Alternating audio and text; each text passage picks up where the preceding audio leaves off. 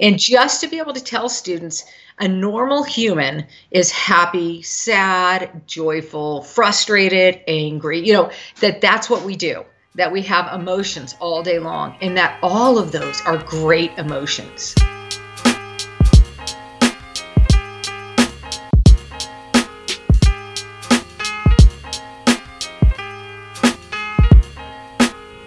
Welcome to Sauce Talk, a podcast where I interview athletes and coaches and meditation teachers and practitioners and psychologists and anyone else who might have interesting things interesting things to say about the overlaps between sports and mental life and living well in general. This is Billy Hanson. And today's episode is going to be an interview with Dr. Elizabeth Grassi. Dr. Grassi is a professor in the education department at Regis University and she specializes in linguistic and culturally diverse education and has done a lot of work educating migrant and refugee students both in the US and abroad. And so, what she's really focused on is teaching teachers how to teach effectively. And I think that the kind of advice that she has to give and the insights that she has are not limited to just the classroom. And so, if there's a coach listening to this, for all the coaches who are listening, or if you're a boss trying to teach your employees, I think that the messages that Dr. Grassi puts forth here on the podcast are relevant to all different types of teaching. And beyond her teaching ex- expertise, she's also deeply passionate and experienced in mindfulness meditation. She's a trained mindfulness teacher and she has a deep practice of her own and she as she says in the podcast here she's focused on spreading mindfulness into the schools and spreading it at the teacher level because she believes strongly in the evidence coming back showing that teachers who have mindfulness skills of their own are not only more effective in teaching mindfulness to their students but they also it also enhances other teaching skills about presence in the classroom and being able to relay a message calmly and to have some mindfulness over your own teaching style. So I love this conversation. It's one of my favorite conversations I've had on the podcast so far.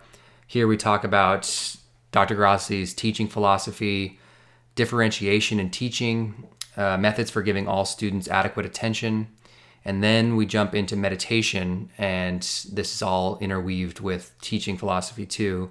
We talk about the importance of sitting with the uncomfortable, the practice of acceptance in meditation, the difference between intellectual and experiential or embodied understanding, which is, I think, a great insight that she has. Implementing meditation into the classroom, mindful listening instead of fixing, the balance between being and doing, meditation in the age of distraction, the beauty of a messy daily practice, and how to sit when you don't want to, and other topics. So, as always, if you'd like to stay in touch with my work, you can subscribe to these episodes on whatever your favorite podcast player is, whether that's Apple Podcasts or Google Play or Spotify. And it also helps me out to leave reviews on wherever you're listening to it, especially Apple Podcasts. That helps me reach new listeners. And I think the best way to stay in touch with my work is to subscribe to my newsletter, which comes out about once a week. And because I'm not on social media, this is the best way to be updated with new content or announcements and anything else that I'm up to, and I never spam anyone. It's just a once a week content announcement. So to subscribe there, you can find that page at billyhanson.net forward slash newsletter. And I'm also in the process of a pretty exciting partnership that's developing with the podcast, but I think I'll save that for maybe the next episode to announce it. So thank you for listening and for your support. And without further delay, here is Dr. Liz Grassi.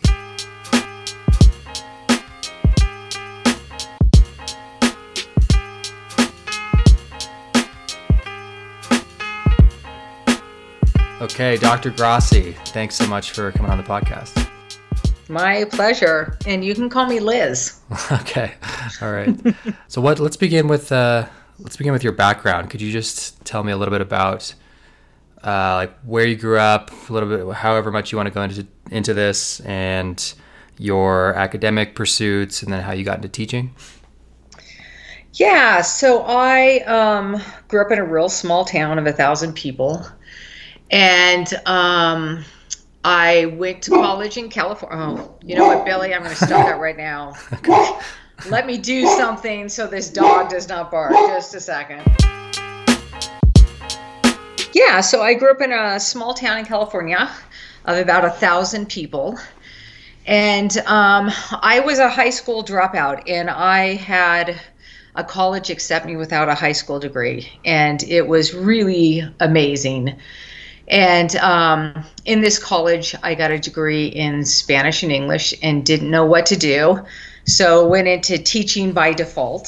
Mm. And my first job was an all boys Catholic school, and I was 22 and I looked like I was about 16. and so that did not go over well. and I went back and got a teaching license. And then I went over to Spain to teach. Hmm.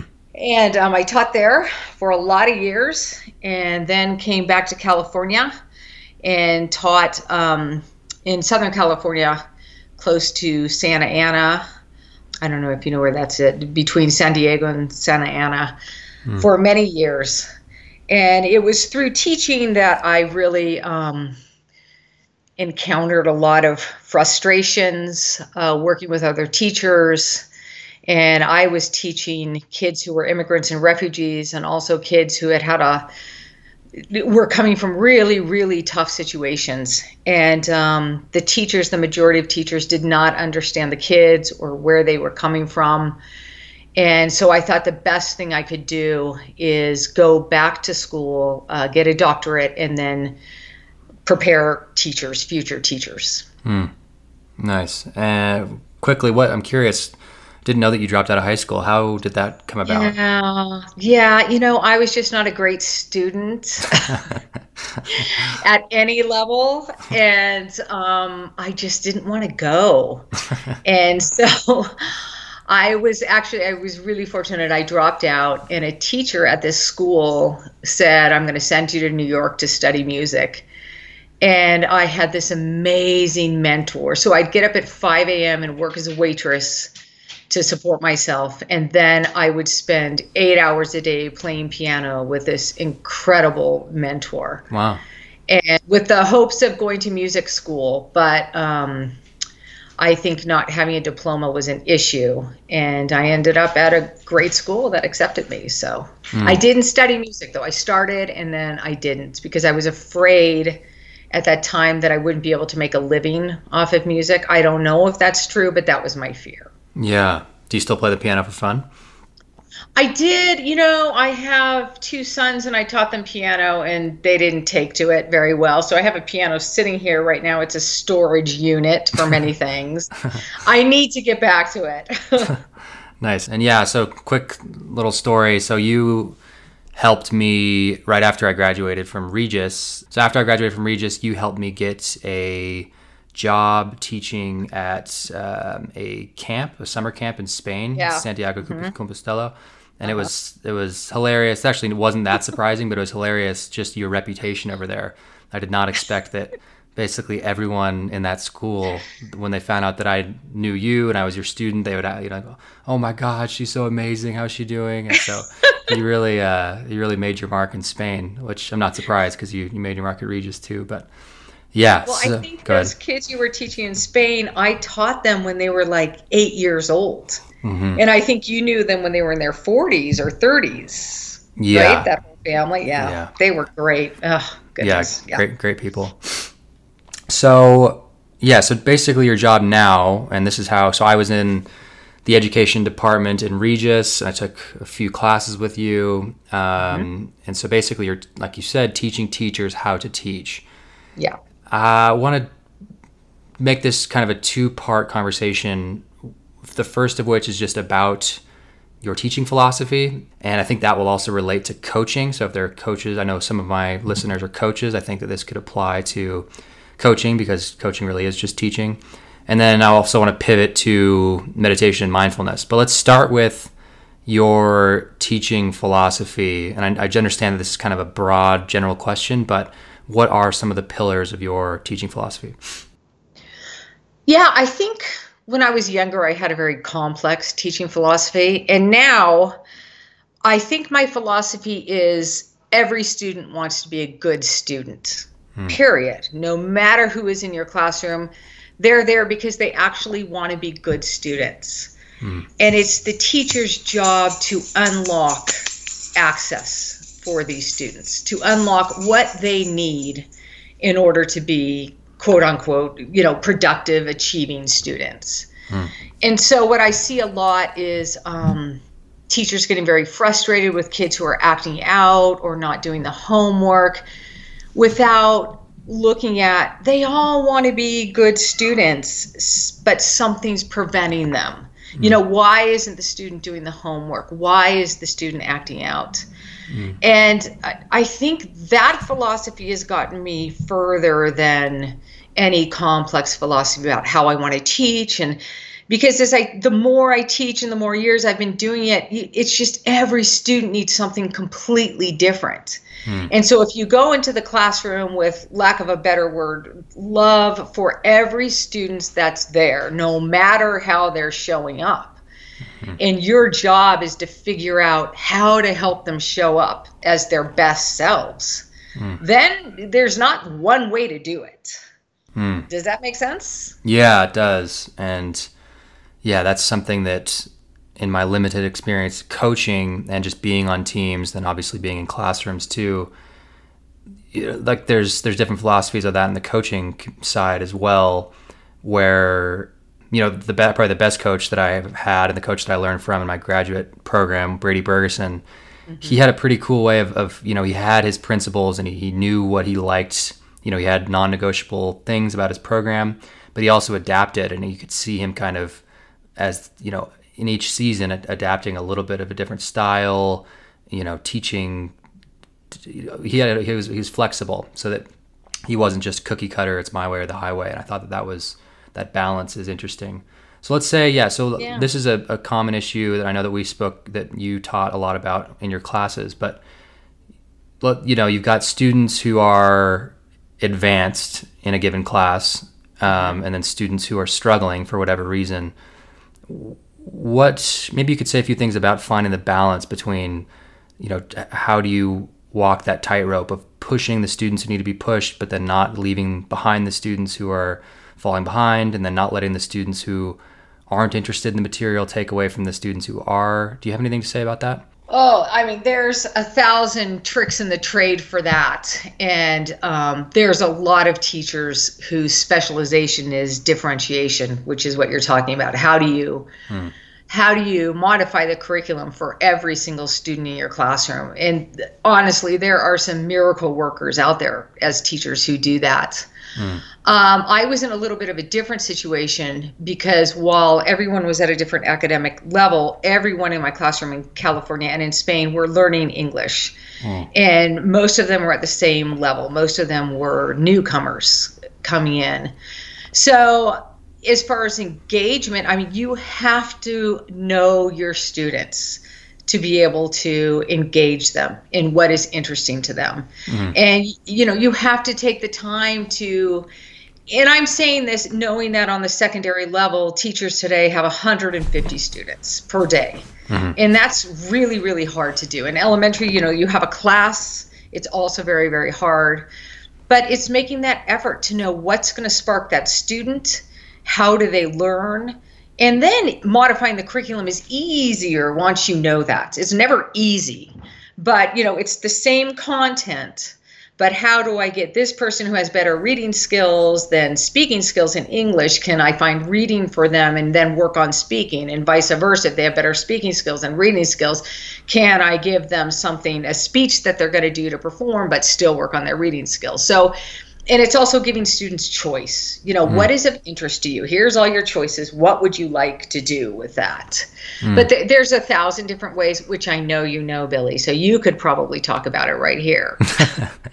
Yeah.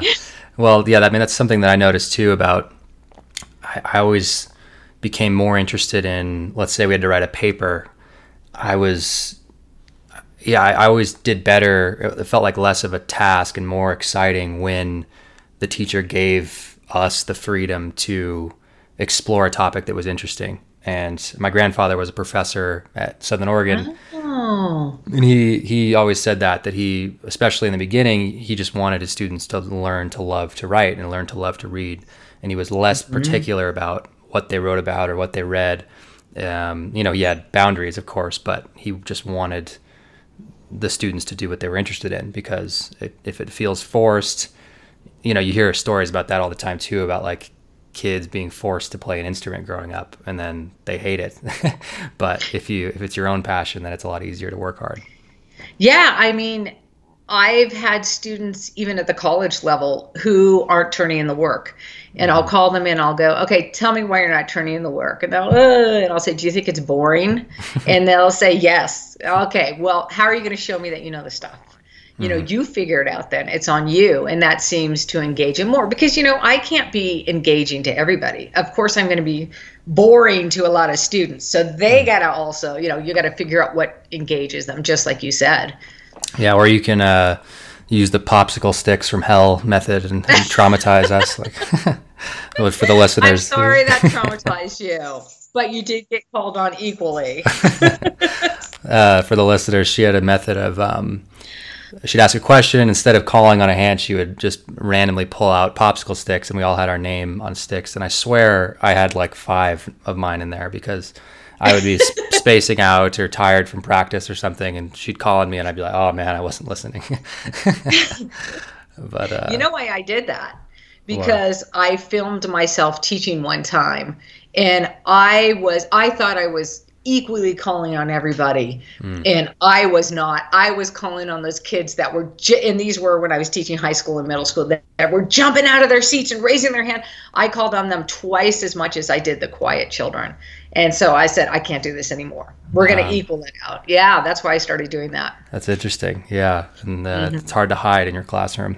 Right Okay. And then how did you become interested in meditation and mindfulness?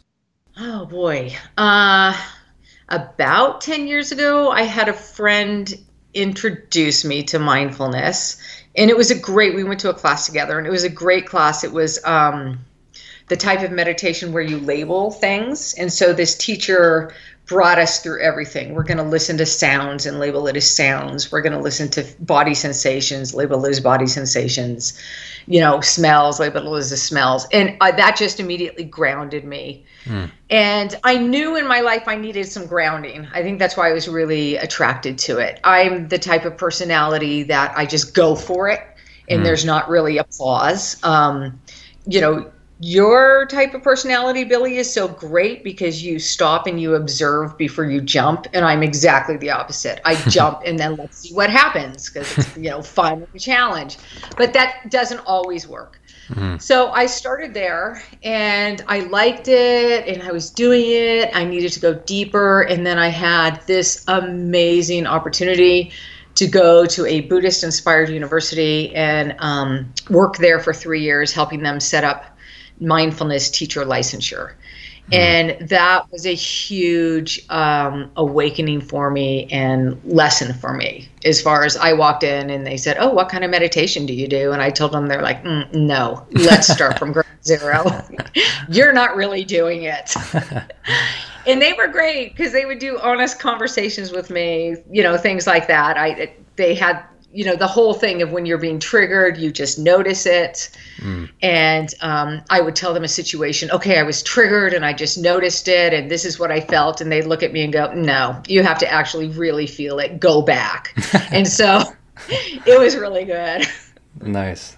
Sounds like a zen school or something. What, what were your um, misconceptions when you arrived to the school? What were some of the things that they pointed out that were in their view were not really the practice so they felt that I wasn't formal enough in my meditation. Mm. I didn't know. I had the misconception that I think so many people do that you do mindfulness to find peace, to find tranquility. And when I really started to study it and really delve into it and practice it, I think you do mindfulness to learn to sit with the uncomfortable. Yeah. I mean, I, I think that's like the bottom line and you in through that through sitting in the yuck and the pain and the ugly that's how you find peace But Yeah. I, like so many people, thought, oh, you meditate, you clear your mind, you will find peace. And it never worked.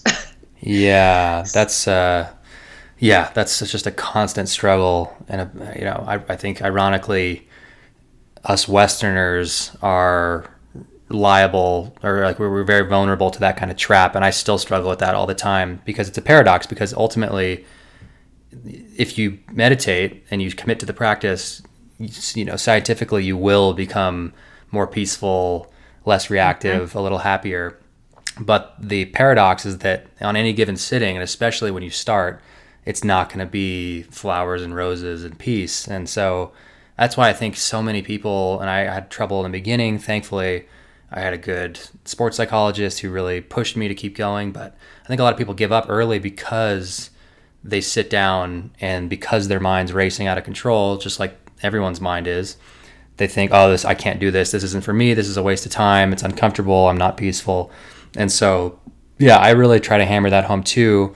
And another thing that I think compounds that problem is the way that it's marketed, because yeah. there's the the the way that meditation seems to have taken root in a lot of places here is through apps and books and a lot of those resources are really great but in order to get people's attention you've got to throw out the scientific benefits like oh do this and you'll make like 20% more money at your job or something Right, which right, is right, just right. not really the point um, and I, so i think that discourages people but yeah i mean I, I go through that a lot when I'm I'll find myself sitting for the first 10 minutes just kind of waiting to be peaceful and then I have to you know, remind myself to sink back and just notice whatever it is. So, Right. And it's in that middle way between aversion and grasping. yeah. is always really hard because I think as Westerners, we do both all the time. Mm-hmm. I don't like this. I'm going to do everything I can to make it stop. I love this. I'm going to do everything I can to make it keep going. And finding that that path of just it is what it is right now. Everything is impermanent. This is going to go away and being okay with it going away or being okay with the ugly stain for a while. Yeah. and that's i think that's really hard.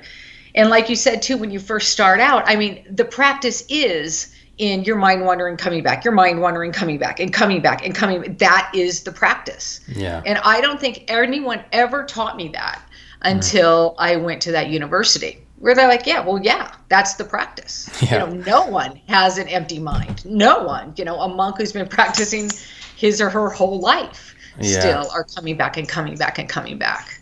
Yeah, definitely. And it's as you start meditating, that is a really special feeling when you actually do notice it, and you're like, okay, even you know, I'm I'm I'm sitting here and I'm just subtly, subconsciously wishing I felt better. Like I'm just following my breath intently because I want to feel better. That that moment of dropping back and noticing that is such a freeing feeling, and it's kind of like a different kind of happiness or peace than you get from a nice bite of food or some the the, the, the common ways that we kind of chase, chase good feeling or you know opening your phone and seeing you got 10 new likes on your Instagram post Right. or something.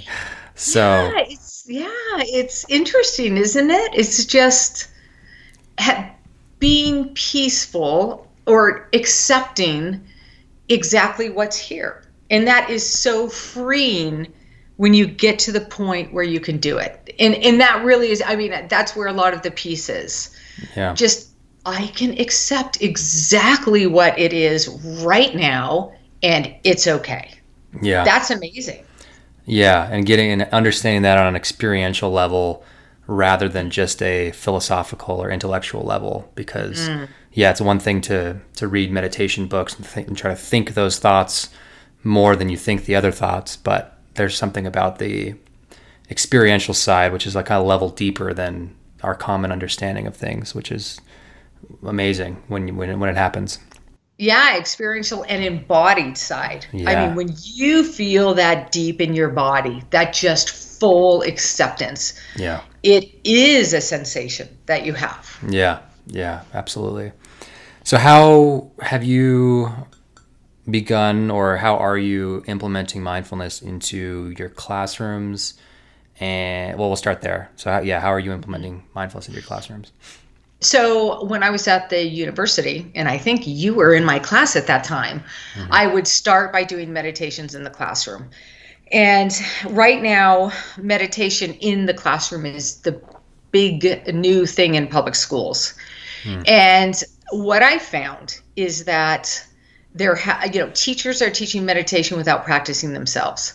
Yeah. And I'm now making a big shift that really it's the teachers that have got to practice meditation. Not mm-hmm. that meditation is not good for the kids. Absolutely. It's great for everybody. There's no doubt the research is pretty definitive on that. But if teachers aren't practicing it themselves, then it's not quite effective. And that I I really struggle with. I am teaching classes in mindfulness right now at the university.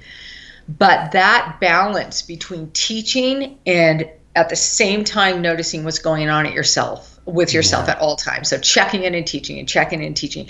I still I find that hard because my whole life as a teacher has been to look at the students and notice the students and feel what's going on in the classroom because you can feel the energy. You know is it shifting? Are people happy? Are they bored? What's going on? But to have to do that with myself too. And i know you teach meditation. Do you have do you find that? Are you able to do that smoothly? Check in with yourself teach yeah, I mean, I still consider myself much more of a, a student of meditation than a teacher of meditation. And mm-hmm. I do think, I mean, a lot of the traditions, you know, the Buddhist traditions warn against people who aren't far enough down the path teaching. Mm-hmm. Um, mm-hmm. And I think that there's some wisdom in that. However, I also think that it can help even if you just learn how to follow your breath. If you know the basics and you can help your students know the basics, that helps immediately. So basically, I think I'm qualified to teach athletes what helped me as an athlete and to teach young people what helped me as a, you know, in, in young adulthood or the end of my adolescence, right? But I, I, I'm careful to not try to, like, I'm not teaching the stuff that I'm practicing, if that makes sense I, I think I'm a, you know, I'm learning, you know, like the stuff that I'm doing myself, which is longer sits, you know, more very, a more like very dedicated practice. That stuff I feel like I'm totally a student. So yeah, to get back to your your question, it is interesting noticing how I feel in front of people who I'm teaching, um, and I do think that the meditation helps with that. If I mm-hmm. if I you know you can feel the energy in the room, but also notice if I'm am I saying things in the hopes that I will gain validation back from the group? Am I trying to, you know, uh, am, I, am I worried about how my message is being received, or am I in a space of, of giving and just?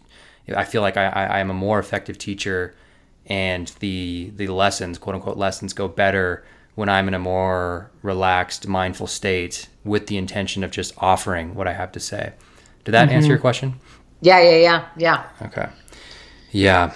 So, wh- how does your um, how do you think your classrooms have changed since you began mm. adopting mindfulness as a method for teaching? Yeah. I think it's more how has my teaching changed mm-hmm. since I've done mindfulness. And I wish so badly, knowing what I know now, that I had been a mindfulness practitioner when I was teaching high school and middle school. Hmm. Because what it does for me is it helps me broaden a little bit.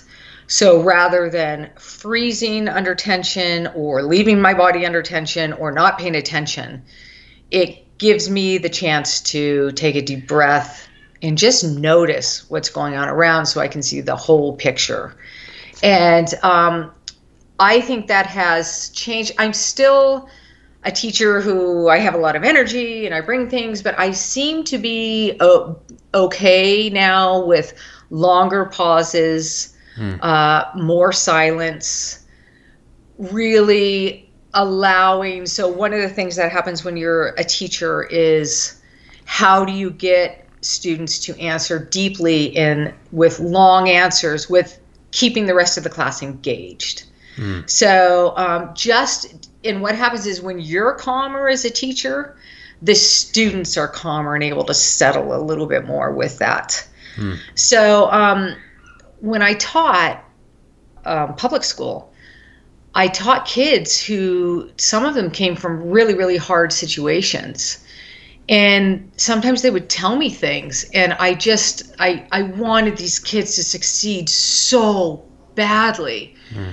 that rather than just stopping and saying, "Tell me what that feels like for you," tell me what's going on and doing deep mindful listening i would try to take action to fix the situation. Mm. and so that that is a big part of mindfulness for me now. I don't have to fix anything. Listening sometimes is the answer. Sometimes you have to take action definitely. But so many students just want to be listened to and so being able to mindfully listen instead of taking action and just really hear them, I think makes a big difference to students. I think it makes a big difference in the classroom as well. Not to say I still don't move quickly and I still use the popsicle sticks, but poor kids. Uh, that that's that's such a good point. It's interesting you bring that up because that's something that I've actually been working on in my own relationships for some time now I noted, and this probably has to do with mindfulness too. I noticed that exact same tendency when a loved one or a friend came with me to me with some issue.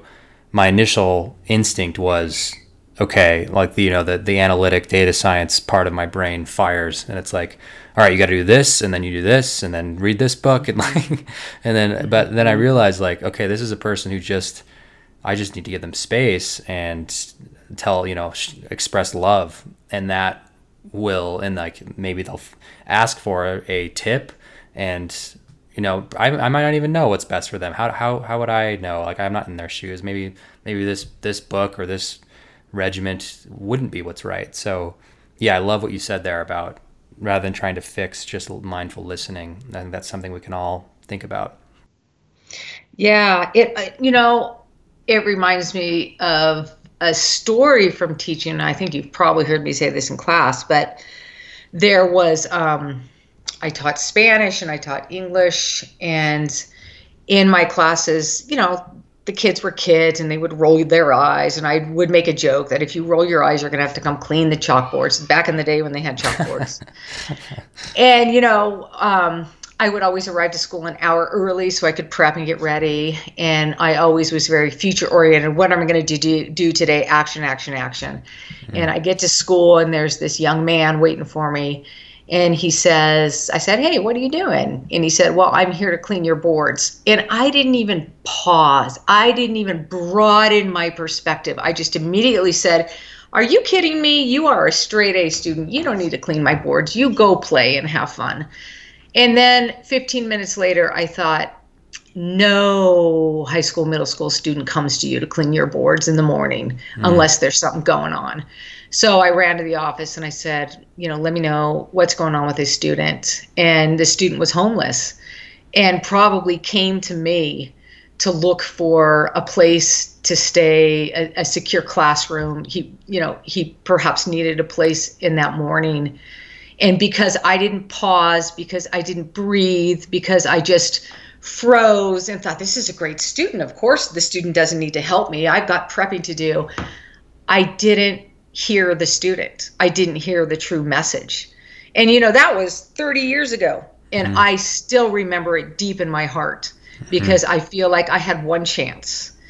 And that's where I say, I wish I'd known mindfulness at that time mm. because it would have given me the pause to notice you know what is what's the situation? Let's broaden a little bit. Let's stop. Let's reflect. Let's think instead of moving to action. And yeah and and that's why i, I and i have a thousand stories like that. Hmm. that where if i had practiced mindfulness if i had had practiced deep listening instead of going to action i would have been much more effective Hmm. That's yeah. That's a, that's amazing. And what a yeah. What a powerful story. I didn't have this written down. I didn't think about this beforehand, but I'm I'm being dragged in that direction. I, I feel inclined to ask you what. So this is something that, you know, I've been thinking more about lately. It'd be interesting to hear your perspective on it. So, let's just take your situation or your path. like you know I've I've I've noticed now that you have you've carried with you an amazing reputation in both Colorado and in Spain. You're very successful in your career, and you are you have great energy. You're motivated. You're taking action. You have you know all kinds of great successes. What how do you how are you trying to cultivate the relationship between doing and achieving and then just being these days? That's such a good question. oh boy. Um, so I think that is every day. There's situations to practice being, and um, I think it, it's it's three part. It's being, uh, it's pausing, and taking action. And I think every day I'm presenting with opportunities to do that. Hmm. So perhaps you get an email from work of someone who is uh, not happy with something you're doing. And can I be and notice what I'm feeling with this email? Can I pause and try to find a response that causes no harm if possible. Like that is my goal. How can you take action that is not harmful? Mm. And sometimes, you know, it takes a long, long pause and a long time of noticing what you're feeling before you can take action. So I, I, that's such a good question. And I have to recognize that I'm someone who will never stop taking action. Yeah. And that especially is going to happen if I think there's a social issue, social justice issue going on. Um, I'm going to jump. But now I'm trying to jump after I notice what I'm feeling and pausing to make sure it's something that is not going to harm anybody. Hmm. And I mean, there's some injustices in the world where you do have to just stand up. I mean, you look at what's happening right now in the world, hmm. um, and we have protests, and they are necessary right now because the injustices are long and there's a history, and it's got to stop. So that is that is an action that needs taking. Hmm. But I'm trying to find, and I think, I think you can do both. I mean, your question's so good, but don't you think? that you can do both, that you can take action at the same time that you're noticing what you're feeling and noticing like if you're not really noticing what you're feeling, I think your intuition in your body's going to tell you when you need to stop or when yeah. you need to take a different direction. I'm hoping. Yeah, yeah no, I love that answer. I I'm still working this out too because I definitely have the the doer I mean mentality. I mean, we have different temperaments, but I have been I've drawn a lot of my you know self worth from athletic achievements and then you know transitioning into academic and then getting a good job and now trying to work on this book. And a lot of it yeah. is is push push push. And then you don't really know which direction you're you're you know why why are you ultimately doing this. But I agree that yeah I mean there there there's also a misconception that meditation isn't a solvent that's just going to solve all of the world's problems. Right. I think if everyone meditated, we'd see a lot of change happen quickly. But there, there's also a role to play for other things. And I mean, first of all, we just have to develop a society and where people have the time and freedom and luxury to meditate. And it's unfortunately not everyone has access to that. And that's so. Mm-hmm. I mean, I think that's enough of a motivation if you think meditation is the the core or or like the meditative attitude. The other thing I'd say is for me it's you know if I'm working on data science, am I trying to get through it? Am I doing it in order to achieve some future imaginary state of happiness or am I just really focused on the problem that I'm working on trying to be mindful of you know, there, there's another special feeling, kind of like the flow state feeling of whatever you're doing, whether, like you said, like it's if it's in service or if it's in um, exercise or being with someone else, it's that feeling of losing yourself in that activity, right? Um, mm-hmm. That's that I think supplements the practice. And actually, I, I, asked Barry Gillespie this when I met with, um, which he's a meditation teacher in Boulder, and you and I sat at a retreat with him, and I, mm-hmm. I had mm-hmm. coffee with him sometime last year and asked him a similar question about my own path and I thought I was going through thoughts about how like wow I really should maybe like you know I was having these thoughts that sometimes roll through my brain where I should just sell my car and quit my job and meditate uh, for like six months straight or something. And mm-hmm. he uh, basically said, you know, you know that, that, that is a path that some people take, but there's also the, the Buddhist tradition of being a householder, where you know the monks do the meditation all the time, and the householders support them and they, they work. And he, he laid out some of the, the, the principles of that which is you practice daily non-negotiable you have your daily practice you have an attitude of service and generosity. So you you know you earn a a living that you feel ethically okay with and then you donate you know you're you're generous with your earnings.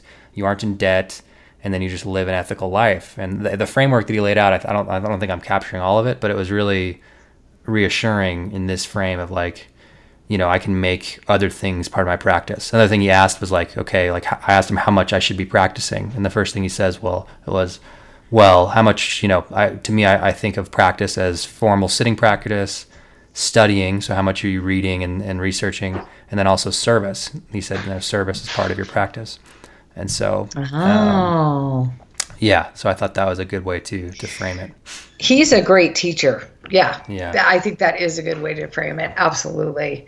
Yeah because i mean i'm still with you billy i'm still learning. Mm-hmm. i am teaching meditation but i'm still learning. And there's a lot of questions like that right? Like is being ambitious like you were talking about and wanting to move forward is that okay? Yeah. And can you do it mindfully and are you know is it mindful if you're really listening to if you have that embodied in you and you're really listening to your body and and really noticing what's around is is it okay? Is yeah. it is it the right path? Yeah. Yeah. There's no answers. Uh, to to not know is to know as the zen would say. Right. Zen, zen teachers. Um, so how i guess this is a question that I already sort of know what your answer will be, but I think it's worth going into is like how critical do you think meditation is for children in this modern age of the smartphone and the right. distractions? Yeah, I mean that's one of the main things we talk about is to start to notice why you're picking up your cell phone. Uh, what are the feelings behind it? Because there have been studies out now that are showing that that's you know one of the reason why kids are looking at technology is to try to not feel what they're feeling. Mm. and um, i think i think we have generations of kids now because of technology that may not be in touch they may not be embodying what's going on around them and they may not be in touch with their emotions. And it's really easy when you have a feeling like boredom to go to your cell phone yeah. So, and is it okay to be bored? I mean, it's almost like we're teaching uh, kids it's not okay to be bored. You've got to have something. You know, one thing when I start teaching class, I ask, I take a poll. How many of you have been taught that it's not okay if you're not happy? That we should be happy all the time, and everybody raises their hand. Mm. And just to be able to tell students, a normal human is happy, sad, joyful, frustrated, angry. You know that that's what we do that we have emotions yeah. all day long and that all of those are great emotions.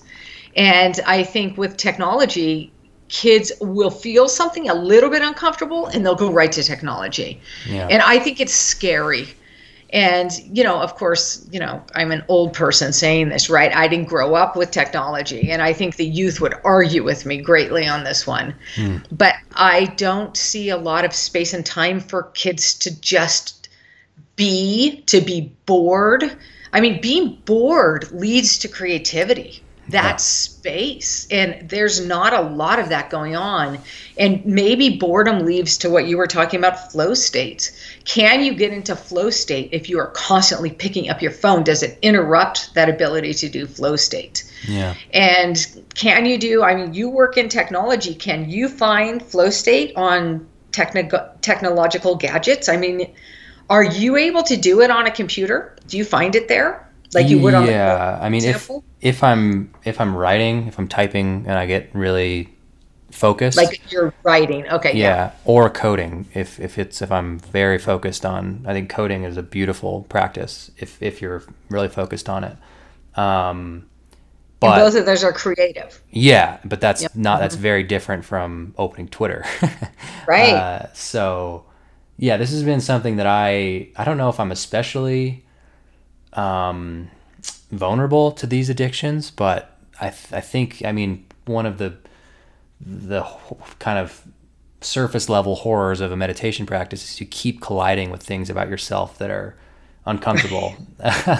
and mm-hmm. so just I've noticed, you know, in the last couple years or so just how easily I am my I can go into that kind of like fog of technology and um, so YouTube's a good example for me. Like I will be coding and actually happy to be working hard on something challenging and I'll get stuck and I'll you know YouTube is a great resource for tutorials. So I'll think okay I need to mm-hmm. learn how to do this function on YouTube. So I'll open YouTube with the intention of, of searching for the function and then eight videos pop up fed by the algorithms, which are each of them, or at least half of them, feel like I, they need to be watched right now. Uh, and so I then will, like 25 minutes later, wake up from be like, wow, how the hell did that happen? I just got like lost in these algorithms. Mm-hmm. Um, and yeah, actually, by the time this comes out, I think I will have posted an essay that um, is about how I think social media is making politics and discourse impossible. Um, and so mm. that'll be, a, mm. I think, kind of a controversial essay, but it, it, should be out if listeners want to find it. Thinking about naming it, it's time to protest social media, so you can look for that. Mm. But um, yeah, have you, Billy, ever, when you're in the rabbit hole of YouTube, for example, stopped and noticed what you're feeling? Yeah, yeah, and I yeah. And what are you feeling? It's not a good feeling. Um, oh, yeah. interesting it's like a it's like a it's kind of a haze like you said mm. like like you mentioned it's like you're not really feeling life. You're kind of just in this kind of i don't know it's like you're not you don't have a clear mind. You're not being creative. You're not you're not in a space of love or connection. It's just distraction um, basically. And not to say that everything on youtube's bad but the way the algorithms work it, it is I mean, I've studied this and I actually write code that's so I know kind of how the the sausage is made and mm. yeah, the algorithms care nothing about your mental health. They care nothing about you know connecting people. They they, they care about clicks and time that you spend on the app and how how many times mm. you log on. So and mm-hmm. unfortunately, mm-hmm. they've they've all found that the the the the content that, that is the stickiest is content that either directly reinforces your current beliefs or content that is so such a cartoon version of the opposite that it makes you lash out at the person on Facebook who you actually you know like in real life. Mm-hmm, um, mm-hmm. and then you know for me too it's like nba highlights. You know I, my youtube algorithm feeds me nba highlights that i just i'm addicted to. So um, yeah so we're getting kind of out of it here. But I, I really think that this is a an important part of the modern struggle, and I'm becoming increasingly kind of uh, extreme on my views about how destructive these things are becoming. So, yeah, it's interesting to hear that from a young person like yourself. I mm-hmm. know I'm really scared, and at the same time, I have great hope in the youth. Mm-hmm. I think um, a, a lot of young people, the ones I teach in college, for example, are just exceptional people. And yeah. I have great hopes with the way they're going to change the world. But I do wonder how they're going to do it when communication has changed so drastically. Yeah. Where now, you know, you're you're asking someone out on a text or you're, you know, Yeah.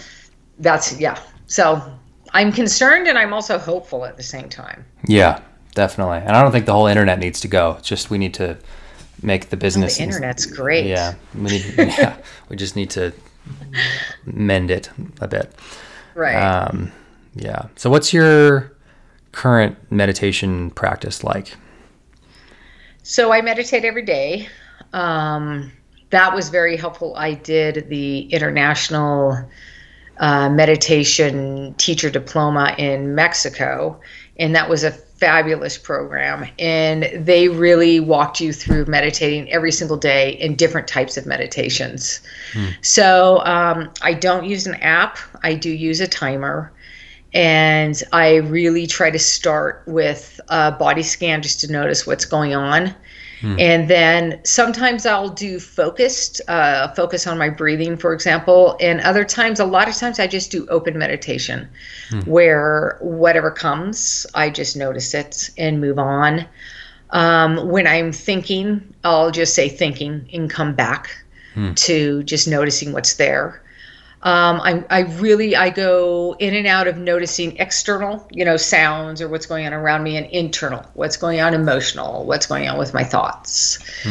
And that's basically my practice, but it changes. I think it changes depending on where I'm at and what I need for the day. And I just feel so fortunate that after doing the diploma and after being at that uh, the Buddhist Inspired University, that I have uh, a lot of uh, strategies in my tool bag that I can pull out. So I don't just always follow one certain type.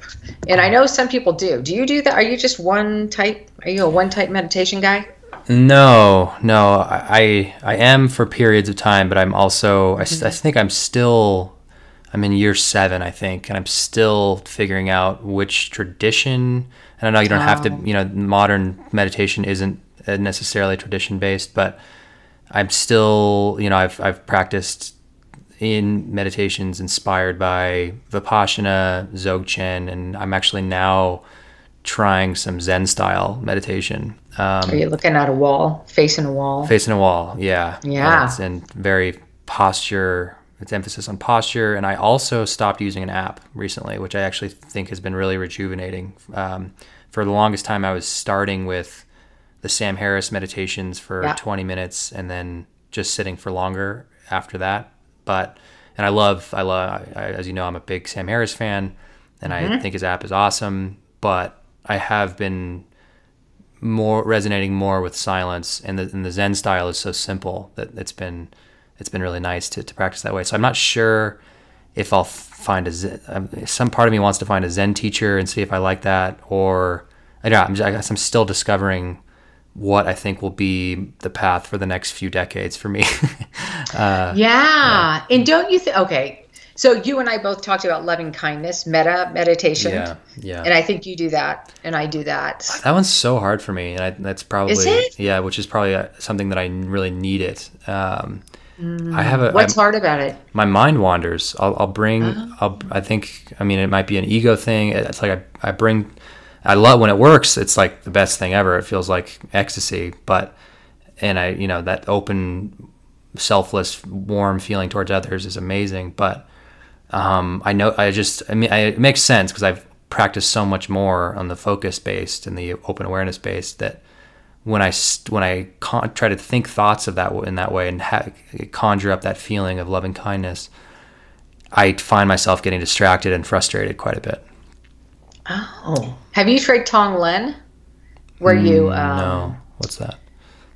how do I explain it? So if I'm really suffering with something, then I feel the suffering of everybody else out there with that. And I breathe in their suffering and I breathe out whatever's needed to help that. Cool. So I, um, uh, what would be an example? If if something is happening with one of my sons, for example, and I'm in distress, I will feel the pain of all the mothers out there that have, you mm. know, have lost children or children are injured, and I'll breathe in their pain and I'll breathe out peace or hope or love or whatever I'm I'm doing. And that that's it. I it's not called metta meditation, but I think that's another way to connect with the suffering of the earth and to send out Yeah, warmth and love yeah, to those. yeah. That's that's beautiful. Yeah, Sometimes just repeating phrases like you do in metta yeah. that may I don't know. Maybe you need some new phrases. Maybe, yeah, um, yeah, or just probably again. This is just I need to practice it more because it's not something that I've practiced a lot of, and I, I expect to be proficient in it because I feel, you know, I, I'm well established in other tr- in other styles. But no, it is I think a really important method, and I do think that sitting in meditation, in general, has made me more compassionate and less self-absorbed. But that style is so important, I think, to to cultivate. Um, I should try to implement that into my routine. Um, so what, when do you meditate? What, what's your, how do you get yourself to I meditate in the afternoon. Okay. Um, in the morning, I have to move and exercise, or else I can't calm down for the rest of the day. yeah. And um, I find the afternoons calming. And I started when my kids were little, and so um, they would. One of them in particular moves a lot. So I started with basketballs flying around the house and yelling and running and I think that was really good. I, I think I read someplace that a monk or someone said something like you can't really meditate unless you can sit in the middle of chaos and meditate. Yeah. And so I would always try to remember that. And what it did is it it made it so that I don't have to have a quiet room. I Yeah. can just incorporate whatever's going on into my meditation. And it made it so I could center in in quiet or in chaos. And sometimes it's really hard to center in chaos, but I just take it as a good lesson, right? Yeah. So um, I'm meditating in the afternoons, usually when there's a lot of people around and people walking up and down the street and dogs barking, and Yeah. That's kind of this. And I, I have, I don't have a room to myself, so that I can do that, and I don't have a quiet space. So um, I have a chaotic meditation practice. Yeah. Well, on that note, I love there's one idea that you've brought up when we've spoken before. It's about, you know, your emphasis on um, how important a daily practice is and how real that is and how, you know, um, you know, I, I am a big fan of retreat, but I also I think the core of the practice is in the daily practice and integrating it into your life, especially if you're a householder, quote unquote, like us. So, what do you think? Why do you emphasize daily practice in the midst of a chaotic, messy, normal life? Yeah, um, I know you and I have this discussion all the time where I feel like retreats are. They're, I mean, the, what I know about them, and I'm very limited um, in my experience with them, but I know that they're ideal situations. So, for example, if I go to retreat, I don't have my family with me, I don't have to cook. Yeah. I, um, you know, it's quiet. It's usually beautiful. There, it's the ideal pause, peace. And then I know um, a number of people who do retreats and don't have daily practice.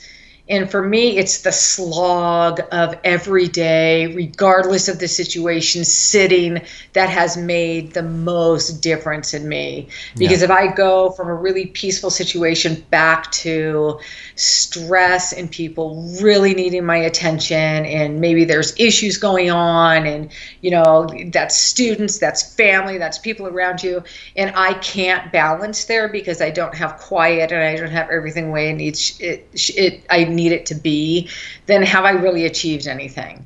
But if I can find that in a in a life that's demanding with a lot of different you know when you're a teacher you have a lot of different things coming at you at the same time. And you don't know who's going to show up to your door at any given moment. And um, you know you have students who come in really happy and you have students who are in big trouble at the moment they show up. And how can you show up for them? And I don't know if I can if I don't learn to meditate in situations. And I, you know, there may be a teacher out there going, "No, that's not true," but it's it's really helped me being mm-hmm. able to just be okay. I got to center again. I got to center for this. I've got to center for this. I've got to center for this. How can I mindfully listen? How can I be present? How can I not? You know, escape this uncomfortable situation. So Yeah. that's why I think the daily slog of meditation in whatever situation you have is helpful for someone like me. Yeah. Do you have an do you have an ideal situation to meditate in, Billy? Well, no, I mean, I, I love what you said there. I mean, part, yeah. I mean, I, I do it right when I wake up and then right after work, no matter what I'm feeling. Um, and that, that is great. And some mornings I sit down and the birds are chirping and I sink into this kind of amazing state and it's awesome. But other days, you know, I, you know, did too, you know, I just didn't sleep well or I drank too many glasses of wine the night before or whatever and I'm like, well, I got a headache, but it's time to sit anyway, and you just have to be mm-hmm, with it. Mm-hmm. And then, Yeah. and then, yeah, some days after work, I'm like, well, I decided to stop working, but I have 17 projects that people need me to finish. Mm-hmm. And sitting in that while that stuff's racing around your head is, I think, really helpful. And yeah, I think and that really hard. And really hard. Really hard. really hard. Yeah, but that is where the, the real gains are. One thing, Right? one thing in defense of retreat, as I you've had this. It'll never work, but go ahead and try. yeah, is there is a, a different kind of struggle where on retreat, I don't know. I find like sometimes when you're meditating, daily private meditation is, you know, set the timer for 30 minutes. It's like, well, you know, in 30 minutes I get to go back to life. Um, so I, no matter how bad this gets, I just you know push through. On retreat, if it's 10 a.m., there's nowhere to go. You're meditating till you go to bed. so you you really are forced to have that's like a different kind of discomfort when all stimuli are removed. And as you know, uh, retreats are, are aren't uh, all fun and games. There can be some.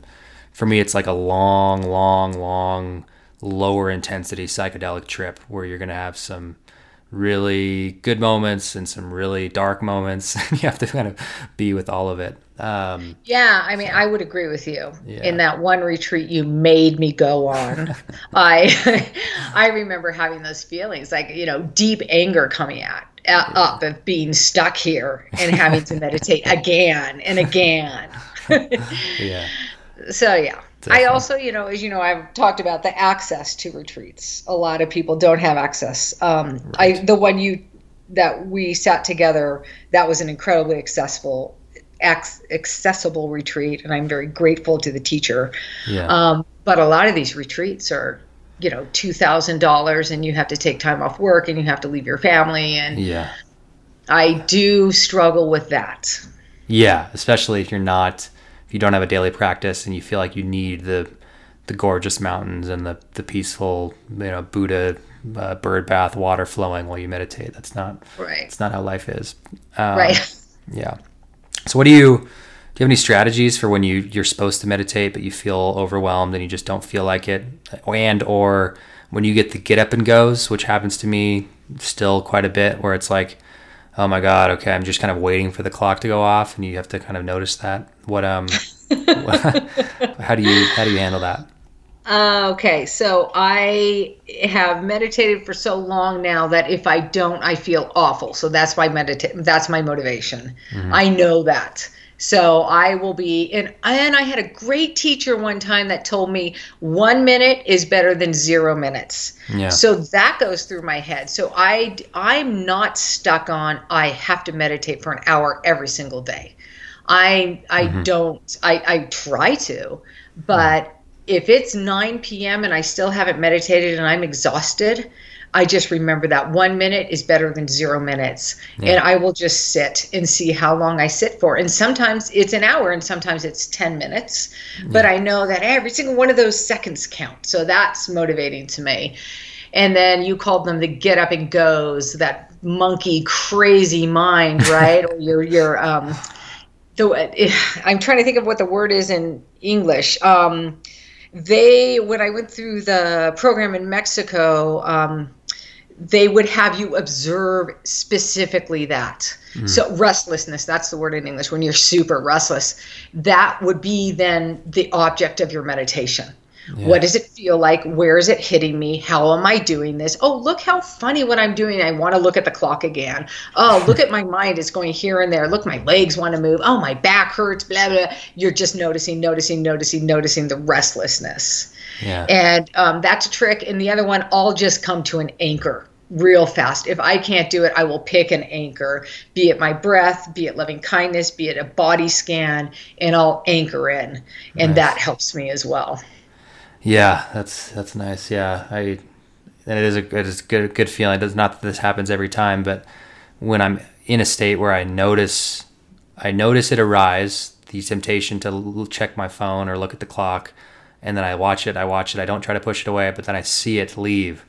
That can be a wow, like that was just something in the mind, just like anything else, and it's not something I have to react to. That can be an amazing feeling. I know it's crazy, right? Yeah, it really is. Um, okay, well, are you ready for some rapid fire? Did we miss anything? Do you think? No, I don't think so. Okay, let's do it. Okay, go. What's a book that you often recommend to others? When things fall apart, Pema Chödrön. Okay, what's that about? I guess this isn't rapid fire. Actually, you know, yeah. Billy, you got to pick it up. I'll have It's to like, a, get it's, that like book a, for you. it's like a slingshot. It is a how to sit with the uncomfortable. That that's what life is. Hmm. Not grasping, not aversion. This is this is what it is. Nice, nice. Yeah, it's yeah. If you That it, basically what she's saying is sorry. When things get difficult, oh well, sit with it. Nice, nice. I'll need to Yeah. read, I'll need to read that. Yeah, you've you brought that up a few times. I need to read that. Yeah, get on it, dude. If you were entering college today and you weren't allowed to become a teacher, what would you study and pursue? Oh, I would be a lawyer. Oh, really? I'd be some yeah, some loudmouth, out for the good fight type person. Lawyer, what else does that? Politician, doctor, something. It would have to be something where I'm always in the game, always trying to, you know, nice. work on the social justice issues there. Nice. Uh, what advice would you give your 25 year old self? Meditate. Turn to mindfulness, not what you're doing right now. um, yeah. Um, what would I give myself? Yeah, if I had, gosh, if I had just learned to pause back then, if I just learned, I think mindfulness, mindfulness, mindfulness would have been great. Nice. All right. If you were dictator of the U.S., Oh, goodness. what's the first policy that you would change that would improve public schools? well, they're getting rid of the uh, um, funding. Just more money. Well, we have unequal funding right now. So a lot of the funding is based on property taxes. So if you're in a neighborhood that has less lower property taxes, your schools don't get as much resources. Um, and so we have low resource schools and high resource schools, and they are completely unequal. And so from the get go, from the minute you open the building, there is not equality. So if it was just one thing I could change, and there's a thousand things I would change, I would look at funding. Yeah, God, the that disparity. I think uh, Dr. Taylor, who you know from Regis, Yeah. he he had us read uh, Jonathan Kozol. Is that his name? Um, Savage inequalities. Yeah, God, that was that. That's always. I feel like whenever I discuss politics or what we should do to improve, that's always like the first lever I would pull. It's like the the master problem of some kids get after school programs and high paid teachers with science labs and iPads, and other kids are in roach infested like f- buildings that are falling apart, and they are shown that society doesn't care about them from like kindergarten on. That's just like that's the the issue. And then even even in some of the better schools, teachers are having to buy their own school supplies. It's just a, it's, a, it's a disgrace. Yeah, it just doesn't make sense. Yeah. I mean, if you think about it, we have a free public education, and you know we're great. That's amazing because so many countries don't. But it's a free, very unequal public education, Yeah. and yeah, I agree. How would It's awful. so? How would the funding? How would you do the funding? Do you know? Do you have a other than property taxes? Do you know? Do you have a clear idea on that? No, I don't. I mean, it needs to be equalized, but more than equalized, maybe schools that need more funding get more funding. So if you're in a school where you have a lot of parent involvement and you have a lot of um, affluent parents that can donate, do we then give more funding that schools that don't have those opportunities? And that, you know, that's a huge mess because parents would become very angry about that. Well, just because I can spend time at my kid's school doesn't mean that my kids shouldn't get the same thing. Hmm. But it's such an unequal playing field right now. And I know you've heard this from other professors at Regis, but equal doesn't mean every kid gets the same thing. Equal means, or fair, I should say, doesn't mean every kid gets the same thing. It means every student gets what they need. Yeah. And wouldn't that be great if we could have funding to give students what they need? Yeah. Imagine that. We would have the best education system in the world. Yeah, I remember somebody giving an example, maybe it was you, of if a kid is having a seizure in your class, you wouldn't ignore them because it's not fair to the other kids to stop class Right. to go help them. Right. And that, that kind of Right. cut through it for me perfectly. Um, Absolutely. Yeah. Okay, last one. If you were what what one piece of advice would you give to a new teacher or coach who's just starting off? That your job is to make your content or the game accessible. So my what I work with is uh, students who are bilingual, emerging bilinguals, bicultural. So in basketball, for example, if you have a player coming who is um, from a different country and a different culture and a different language, how can you make the game and the way you want to coach it coaching accessible to that student. And that's a really broad situation. So the first thing is to understand that athlete is going to go through culture shock right? And i know we've talked about this in class. That is really really hard when you come to a new country and everything is different. And the most difficult of what's different of course is the um, cultural rules that govern how we speak and how we act so, how far, how close do I stand to my peers on the basketball court? How do I greet them? How do I show them I like them? How do I invite them over to my house? How do, I mean, all those those that cultural dance we do all the time. You know, how do I show the coach that I understand or that I'm intelligent if mm. I don't have the language skills? So that causes huge distress among students and among athletes when they're going through culture shock and cultural acquisition. So, first, it's the understanding of that. And then, as a coach or as a teacher, I can't just lecture, I can't just use words to explain. So, how do I make it accessible so that player or that student can be at their best? and it's it's tricky and it's hard and you know that's what i do with teachers how what are the thousand ways you can make something accessible so that the person you're working with can get it and have success. Mm. And you know, when a student has success, then then the light goes on and, and life begins to happen. So and that has to do too with your expectations with any biases you hold as a teacher as a coach you know how do you get rid of those how do you check them how do you acknowledge them hmm. and um, be able to work with people who are different from you nice Nice. That was great. Well, that was uh, that was really great. It's such a pleasure to have you on the podcast. Thank you so much for for doing it. Um, so nice to talk to you. You have an open invite. It'd be uh, great to do a round two sometime because I know we have more to talk about. So thank you so much um, for all the great work you do and for the impact you made on me uh, and the help you gave to me as I was you know in college and graduating. It's really meant a lot. So thank you. Well, such a pleasure, Billy. Thank you so much. If you like the podcast, please consider subscribing to my newsletter, which you can find at billyhanson.net forward slash newsletter. This is the best way to stay in contact with my work, as I'll be sending out new podcast announcements along with other written content. You can also support the show by leaving a review on Apple Podcasts, subscribing on Spotify, or sending the podcast to someone who you think might like it. Thank you for listening and for your support. It's a sauce.